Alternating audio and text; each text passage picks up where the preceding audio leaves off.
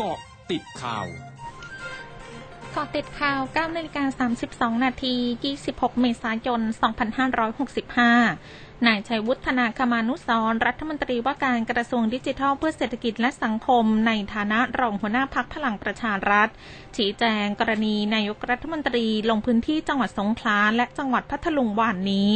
ว่าเป็นการลงพื้นที่ตามแผนงานของนายกรัฐมนตรี เพื่อเยี่ยมเยียนประชาชน และติดตามโครงการต่างๆ ที่รัฐบาลได้ทำไว้ ไม่ใช่การเตรียมการของพักพลังประชารัฐ พร้อมมองกรณีที่หลายพักการเมืองเปิดตัวนโยบายใหม่ รวมถึงพักเพื่อไทย ที่เปิดนโยบายด้านการพัฒนาท้องถิ่นและเศรษฐกิจ ว่าไม่ใช่เรื่องใหม่ เพราะเป็นนโยบายที่รัฐบาลได้ดำเนินการอยู่แล้ว พันตำรวจเอกวันชัยขาวรำผู้กำกับการสพเมืองเพชรบุรีเผย ได้รับการประสานจากทนายความของนายปริญญ์ พานิชภักดิ์ อดีตรองหัวหน้าพรรคประชาธิปัตย์ว่าวันนี้นายปริญญ์จะเดินทางมารับทราบข้อกล่าวหา กระทำอนาจารในวันจัดงานเลี้ยงของพรรคในจังหวัดเพชรบุรี โดยขั้นตอนหลังมามอบตัว พนักงานสอบสวนจะแจ้งข้อกล่าวหา ก่อนที่จะนำส่งศาลจังหวัดเพชรบุรีเพื่อฝากขัง นายเซอร์เกย์ลาฟรอฟรัฐมนตรีกระทรวงการต่างประเทศรัสเซียเตือนวันนี้ว่า ความขัดแย้งเรื่องยูเครนมีความเสี่ยงที่จะลุกลามบานปลายเป็นสงครามโลกครั้งที่สามพร้อมทั้งกล่าวหาประธานาธิบดีวลาดิเมียร์ เซเลนสกี้ของยูเครน ว่าเสแสร้งทำเป็นเจรจาสันติภาพ ช่วงนี้ไปเกาะติดเลือกตั้งผู้ว่ากทมค่ะ MCOT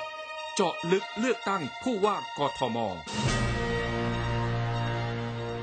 ศุภชัยตันติคมน์ ผู้สมัครผู้ว่ากทม ในนามอิสระเผย ต้องการผลักดันกรุงเทพให้เป็นเมืองเศรษฐกิจสร้างสรรค์ด้านอาหาร พร้อมเชิญช่อง CNN และ 10 ยูทูบเบอร์นักชิมชื่อดังระดับโลก มาทัวร์กินของอร่อยกรุงเทพ กระตุ้นนักกินทั่วโลกนำเงินมาใช้จ่าย ให้เป็นจุดหมายปลายทางของนักกินจากทั่วโลก หวังช่วยฟื้นเศรษฐกิจปากท้องให้คนกรุงเทพช่วงหน้าคืบหน้าข่าวอาเซียนค่ะ ร้อยจุดห้าคืบหน้าอาเซียนผู้อำนวยการคณะกรรมการน้ำมันปาล์มมาเลเซียเผยวันนี้กลุ่มประเทศผู้ส่งออกและนำเข้าควรหยุดชั่วคราว หรือชะลอการใช้น้ำมันพืชเพื่อการบริโภคเป็นเชื้อเพลิงชีวภาพ และควรสร้างความมั่นใจในการจัดหาน้ำมันพืชอย่างเพียงพอ เพื่อใช้สำหรับอาหารพร้อมทั้งเตือนว่าจะเกิดวิกฤตด้าน supplyหลังจากอินโดนีเซียห้ามส่งออกน้ำมันปาล์ม ธนาคารกลางเกาหลีใต้เผยวันนี้โดยประมาณการว่าผลิตภัณฑ์มวลรวมในประเทศหรือ GDP ในไตรมาสแรกของปีนี้ จะขยายตัวที่ร้อยละ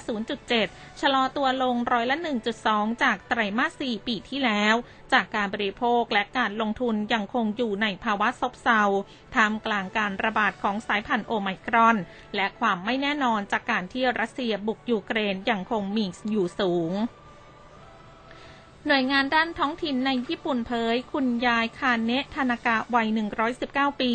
ซึ่งเป็นบุคคลที่มีอายุมากที่สุดในโลก เสียชีวิตที่เมืองฟุกุโอกะของญี่ปุ่น เมื่อวันที่ 19 เมษายนที่ผ่านมา โดยคุณยายทานากะมีชีวิตอยู่ในยุคสมัยเมจิ ไทโช โชวะ เฮเซ และเรวะ ซึ่งเป็นยุคสมัยปัจจุบันของญี่ปุ่น ขณะที่บุคคลที่มีอายุมากที่สุดในญี่ปุ่นขณะนี้ คือคุณยายฟุสะทัสึมิวัย 115 ปี อาศัยอยู่ในเมืองคาชิวาระในจังหวัดโอซาก้า ทั้งหมดคือกอติดข่าวแต่งช่วงนี้ สุพิชยาถาพันรายงานค่ะ